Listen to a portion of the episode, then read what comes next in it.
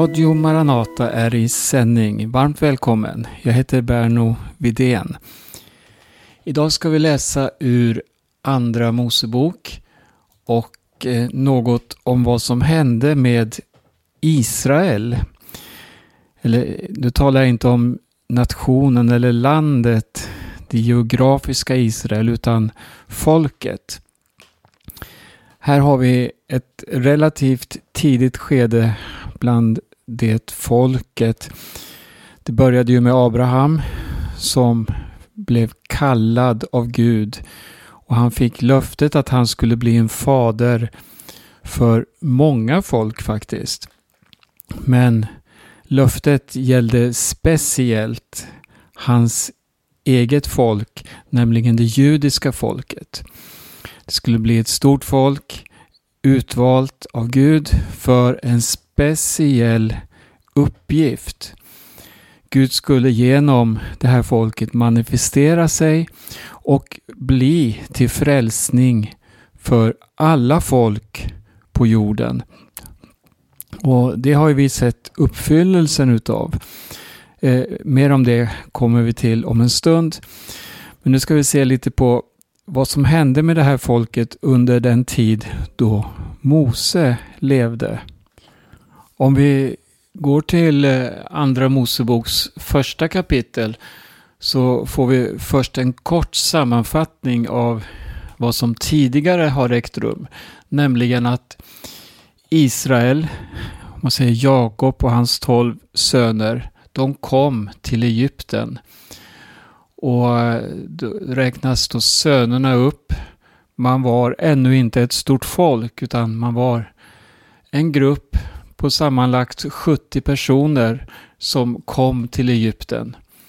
Så går åren och Israels barn, de var fruktsamma som det står. De blev fler och fler och de blev mycket talrika och landet uppfylldes av dem. Man blev alltså till ett folk under den här tiden i Egypten.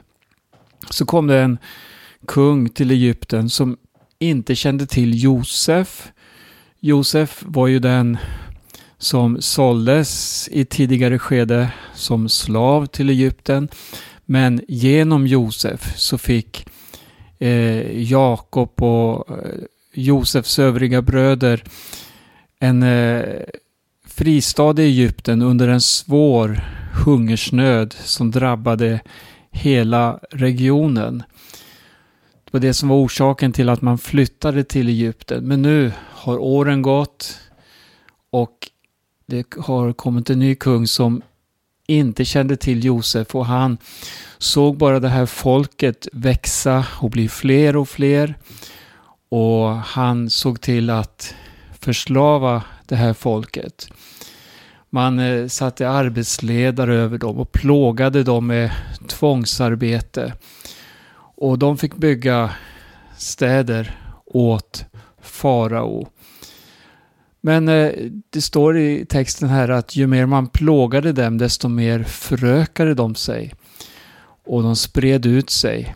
Så egyptierna börjar känna fruktan för Israels barn. Och det här gjorde att deras liv blev ännu svårare. De fick utstå hårt arbete. De fick slå murbruk, tegel, arbeta på fälten och eh, de tvingades alltså att utföra allt detta. Och kungen av Egypten, faraon, han gick så långt att han ville hindra den här tillväxten genom att döda varje gossebarn som skulle födas. På det sättet så hoppades ju då farao att den judiska identiteten så småningom skulle uppgå bland alla andra folk och förloras helt enkelt. Men eh, det var inte Guds tanke. Och vi ser i det här, eh, den här berättelsen hur, hur Gud vårdar om sitt folk. Nu levde man under svårt slaveri. Man har varit i Egypten under flera generationer närmare bestämt eh, nästan 400 år då det här äger rum. Det fanns en man utav Levistam, alltså en av Jakobs söner. Och han eh, hade sin familj och så fick hans hustru då en son och det står i texten i Andra Mosebok 2 att hon såg att det var ett vackert barn och hon gömde detta gossebarn under tre månader. Av rädsla då för att det, barnet inte skulle dödas, inte skulle kastas i floden. Och när hon inte kunde gömma honom längre så tog hon en korg av papyrus, strök på bäck, kära la barnet i korgen och satte den i vassen vid, vid Nilens strand. Ja, här börjar en berättelse som är så otrolig på många sätt. Det handlar om Mose, hans liv, hans tjänst. Och redan från början så ser vi hur eh, hans liv stod på spel. Hur onda makter ville förgöra honom helt enkelt. Men Gud hade en plan för hans liv och vi ser hur hans mor här och hela hans familj, de gjorde allt de kunde för att rädda pojken. Och han blev räddad. Eh, han lades som sagt i, ett, i en korg, sattes ut i floden och så står det här i andra kapitlets fjärde vers, hans syster. Hon ställde sig på avstånd för att se hur det skulle gå med honom. Och då, vid den här stunden, så kom faraos dotter ner till floden för att bada och hennes unga hovdamer, de gick längs floden och när hon fick se korgen i vassen skickade hon dit sin slavinna för att hämta den. Hon öppnade den, fick syn på barnet. Det var en pojke och han grät. Hon kände medlidande med honom och sa Det här är ett av de hebreiska barnen. Men då, då eh, steg hans syster fram, Miriam, och frågade faraos dotter, ska jag gå och hämta en hebreisk amma som kan amma barnet åt dig? Och hon fick ett positivt svar här, hämta det, gör det. Och då gick eh, flickan och hämtade pojkens mor. Och här ser vi hur Mose han fick sina första år tillsammans med sin familj, men nu under beskydd utav faraos dotter. Gud hade en plan för Mose liv, det förstår vi tydligt när vi ser på vilket sätt han blivit räddad från den här slakten som eh, kung farao hade påbjudit. Alla gossebarn skulle dödas. Mose han eh, fick börja tillsammans med sin familj. Sen när han blev lite större så flyttade han in i kungapalatset. Och han blev alltså fostrad i faraos palats av hela dess kultur och eh, all den visdom som där fanns. Men han bevarades i sin identitet, förstår vi när vi läser texten. Eh, I Andra Mosebok 2 och 11 så står det om Mose att när han hade blivit vuxen så gick han ut till sina bröder och såg på deras slavarbete. Då fick han se en egyptier som slog en hebreisk man, en av hans bröder. Då vände han sig åt alla håll och när han såg att ingen annan var där slog han ihjäl egyptiern och gömde honom i sanden.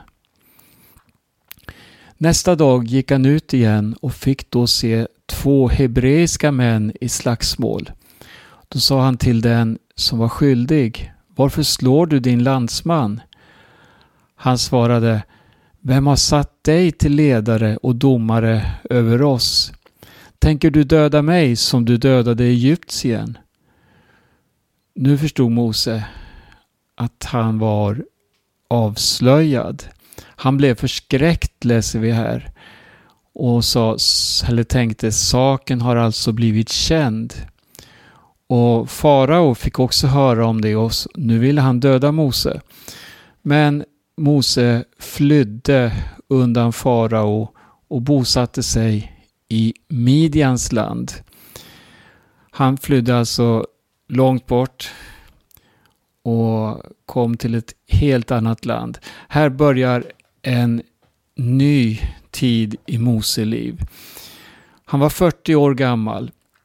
Nu skulle han leva 40 år i öknen. Ja, han, Mose tänkte kanske här att han, han eh, ville hjälpa sina hebreiska bröder mot det egyptiska slaveriet. Så att de skulle få ett något drägligare liv. Eh, men det gick inte som Mose hade tänkt. Han var i sina bästa år, han var 40 år. Hade mycket styrka förmodligen, mycket inflytande i landet. Han skulle vara en passande politiker som skulle kunna medla och reformera och förbättra situationen för sitt eget folk. Men det gick inte alls som han hade tänkt sig. Utan han fick fly för sitt liv. Och han hamnade alltså ute i öknen. Och ett helt annat liv började ta form i honom och kring honom. Helt andra villkor, omständigheter och så vidare. Här i Midjans land så kan vi läsa om hur, hur eh, Mose, han eh, kom till en familj och där fick han, han blev mottagen där, han fick en hustru där. Och sen står det bara så här att det gick en lång tid. Och under den tiden dog Egyptens kung. Alltså en lång tid och vi, när vi läser mera eh, berättelserna här så ser vi att det gick 40 år. Alltså 40 år, det är en hel generation. Så, så lång tid levde Mose i den här landsflykten. Sen står det så här, nu är vi i slutet i andra kapitlet. Men Israels barn suckade över sitt slaveri och ropade på hjälp. Och deras rop över slaveriet steg upp till Gud. Gud hörde deras klagan och kom ihåg sitt förbund med Abraham, Isak och Jakob. Och Gud såg till Israels barn och Gud kändes vid dem som sina. När vi läser här har det alltså gått ytterligare 40 år och Mose har hunnit bli 80 år gammal. Han befinner sig i Midjans land men nu hör vi här att Israels folk har ropat. Det står inte att man ropade till Gud men man ropade ut sin vånda och Gud hörde deras klagan. Han såg sitt folk och han påmindes om sitt löfte till Abraham, Isak och Jakob. Och så ser vi hur Gud utifrån det här då börjar bearbeta Mose på ett nytt sätt. Vi kommer nu in i det tredje kapitlet. Eh, här ser vi något om Mose liv. Han var ute och vallade fåren åt sin svärfar. Han lev, levde alltså ett tillbakadraget liv jämfört med tidigare då han fanns mitt i händelsernas centrum i Egypten. Men eh, han eh, är alltså en fåraherde här och så står det att en gång drev han fåren till andra sidan öknen och kom till Guds berg Horeb. Berget Horeb, det kommer vi att återkomma till för där hände det många viktiga saker eh, senare då. Och här står det att där uppenbarade sig Herrens ängel för honom i en eldslåga som slog upp ur en buske. Moses såg den här busken, att den brann, men den brann inte upp. Och då tänkte Mose, jag måste gå dit och se den underbara synen varför busken inte brinner upp. Han trädde närmare och eh, när Herren såg att han kom för att se efter, då ropade Gud till honom ur busken. Mose, Mose. Han svarade, här är jag. Då sade Gud, kom inte närmare, ta av dig skorna, för platsen där du står är helig mark. Och Gud sa, jag är din fars Gud, Abrahams Gud, Isaks Gud, Jakobs Gud. Då dolde Moses ansiktet, för han bävade för att se på Gud. Mose fick alltså möta Gud under den här dagen. Han hade gått längre än han brukar och fick se då den här busken som brann. Men den brann inte upp och fick höra Gud tala ur den här busken. Och nu ska vi läsa i vers 7 här eh, vad som händer. Här ser vi någonting av, som nu har tagit 80 år för att förbereda Mose för en mycket speciell uppgift. Det står i vers 7 då så här. Herren sade jag har sett hur mitt folk förtrycks i Egypten och jag har hört hur de ropar över sina plågare. Jag känner deras lidande. Därför har jag kommit ner för att rädda dem från egyptierna och föra dem ut ur det landet upp till ett gott och rymligt land. Ett land som flyter eller flödar av mjölk och honung. En plats där det bor kananéer, hetiter, amoreer, periseer, hiver och jebusiter. Nu har ropet från Israels barn kommit upp till mig och jag har sett hur egyptierna förtrycker dem. Så gå nu. Jag ska sända dig till farao och du ska föra mitt folk Israels barn ut ur Egypten. Mose sa till Gud, vem är jag att jag skulle gå till farao och föra Israels barn ut ur Egypten? Han svarade, jag ska vara med dig och här är ditt tecken på det att det är jag som har sänt dig.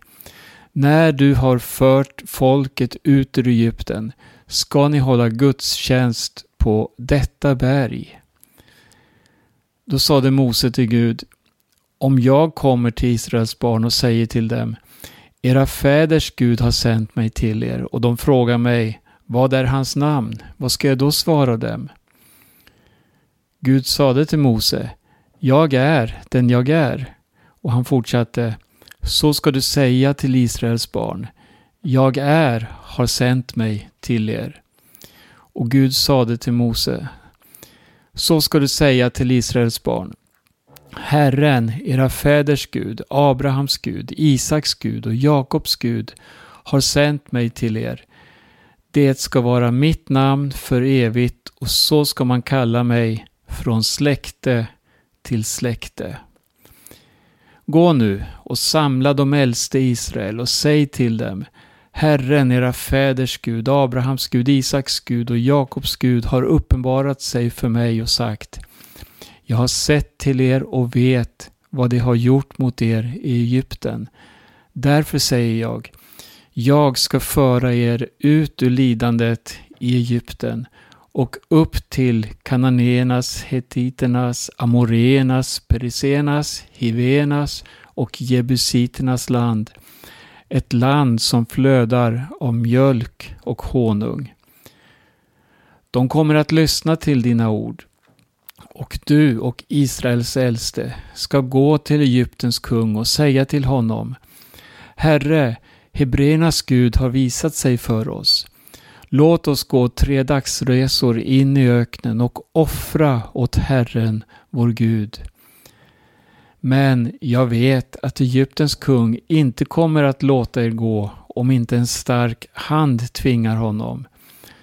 Därför ska jag räcka ut min hand och slå Egypten med alla slags under som jag ska göra.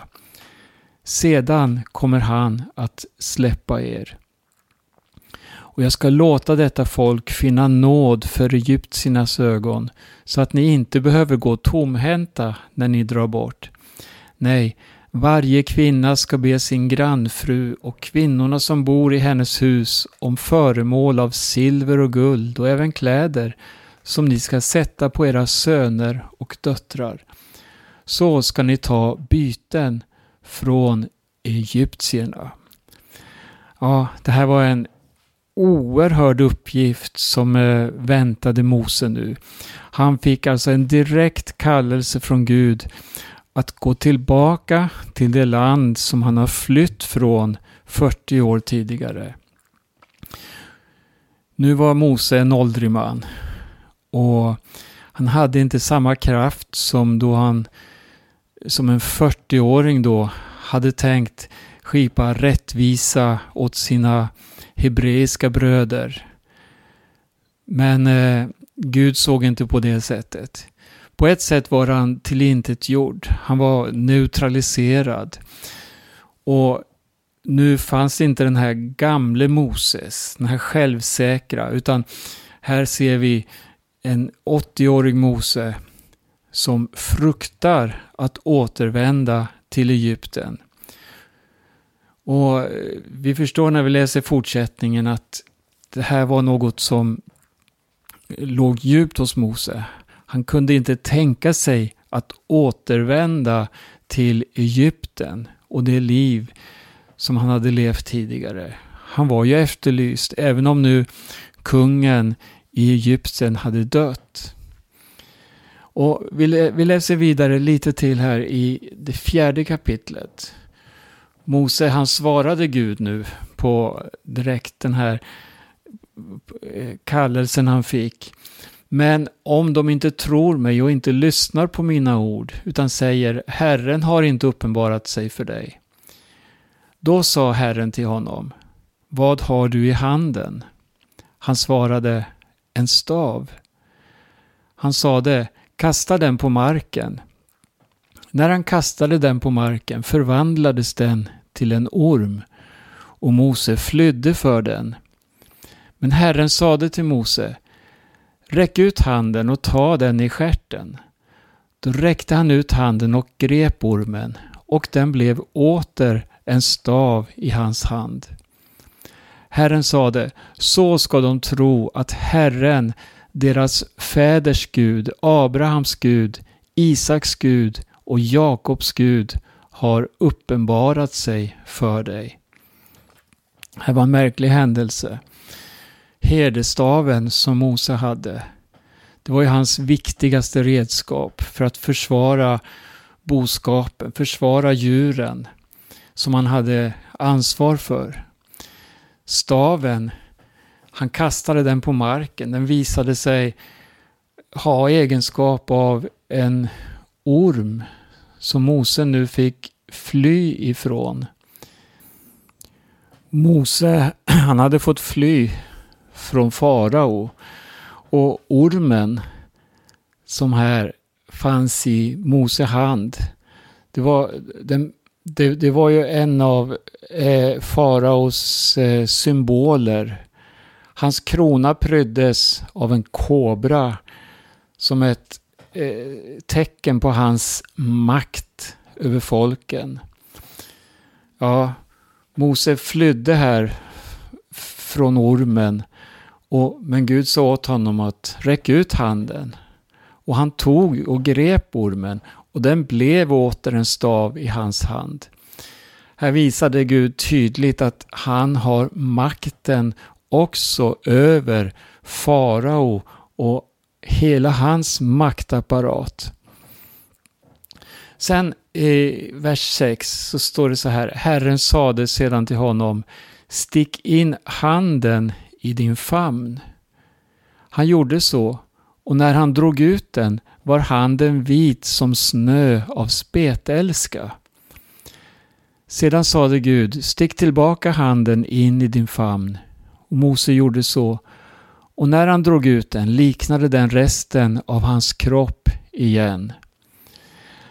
Ja, ytterligare ett tecken. Mose fick på ett sätt se vad som bodde inom honom själv. Han var full av spetälska, andligt talat. Men Gud, han eh, visade också hur han kunde hela, hur han kunde förnya och göra rent och göra rätt. Mose fick en väldig lektion här i att lära sig förtrösta på Gud genom de här tecknen som han helt säkert förstod på ett mycket djupare sätt än jag förmår att uttrycka här i det här programmet.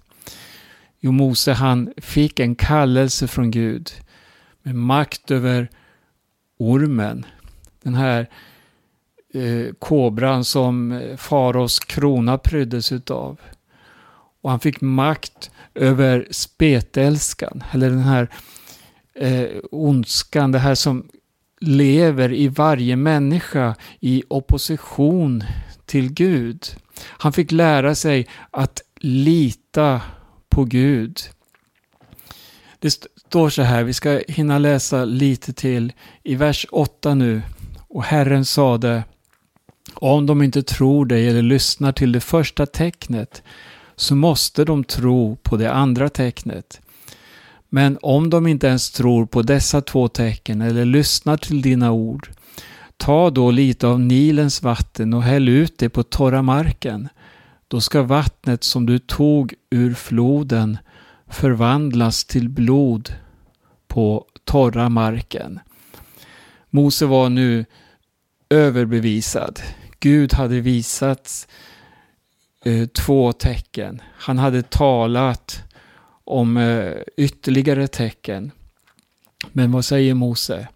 Herre, jag är ingen ordets man, varken förr eller nu när du talat till din tjänare. Jag är trög i talet och har en trög tunga.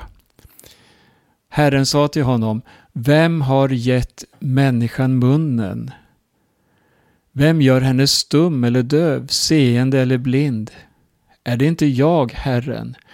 Gå nu, jag ska vara med din mun och lära dig vad du ska säga. Ja, Gud, han lovar Mose här att han ska vara med honom. Gå. Gör vad jag befallt dig. Jag är med dig. Men, Mose sa, Herre, jag ber dig, sänd ditt budskap med vilken annan du vill. Vilken tragisk vers egentligen. Men den visar också på hur Mose han riktigt bävade inför den här uppgiften. Han bävade av att komma tillbaka till Egypten. Men då står det att Herrens vrede upptändes mot Mose och han sa Har du inte din bror Aron, leviten? Jag vet att han kan tala och se, han är på väg ut för att möta dig och när han får se dig ska han bli glad i sitt hjärta. Du ska tala till honom och lägga orden i hans mun och jag ska vara med din mun och hans mun och jag ska lära er vad ni ska göra. Han ska tala i ditt ställe till folket. Han ska vara som din mun och du ska vara som hans Gud. Och du ska ta den här staven i handen med den ska du göra dina tecken. Här ser vi inledningen till Befrielseverket. Och i nästa program ska vi fortsätta den här berättelsen och se på vilket sätt Gud med mäktig hand befriar sitt folk från slaveriet i Egypten. Tack för den här gången säger jag Berno Vedén från Radio Maranata.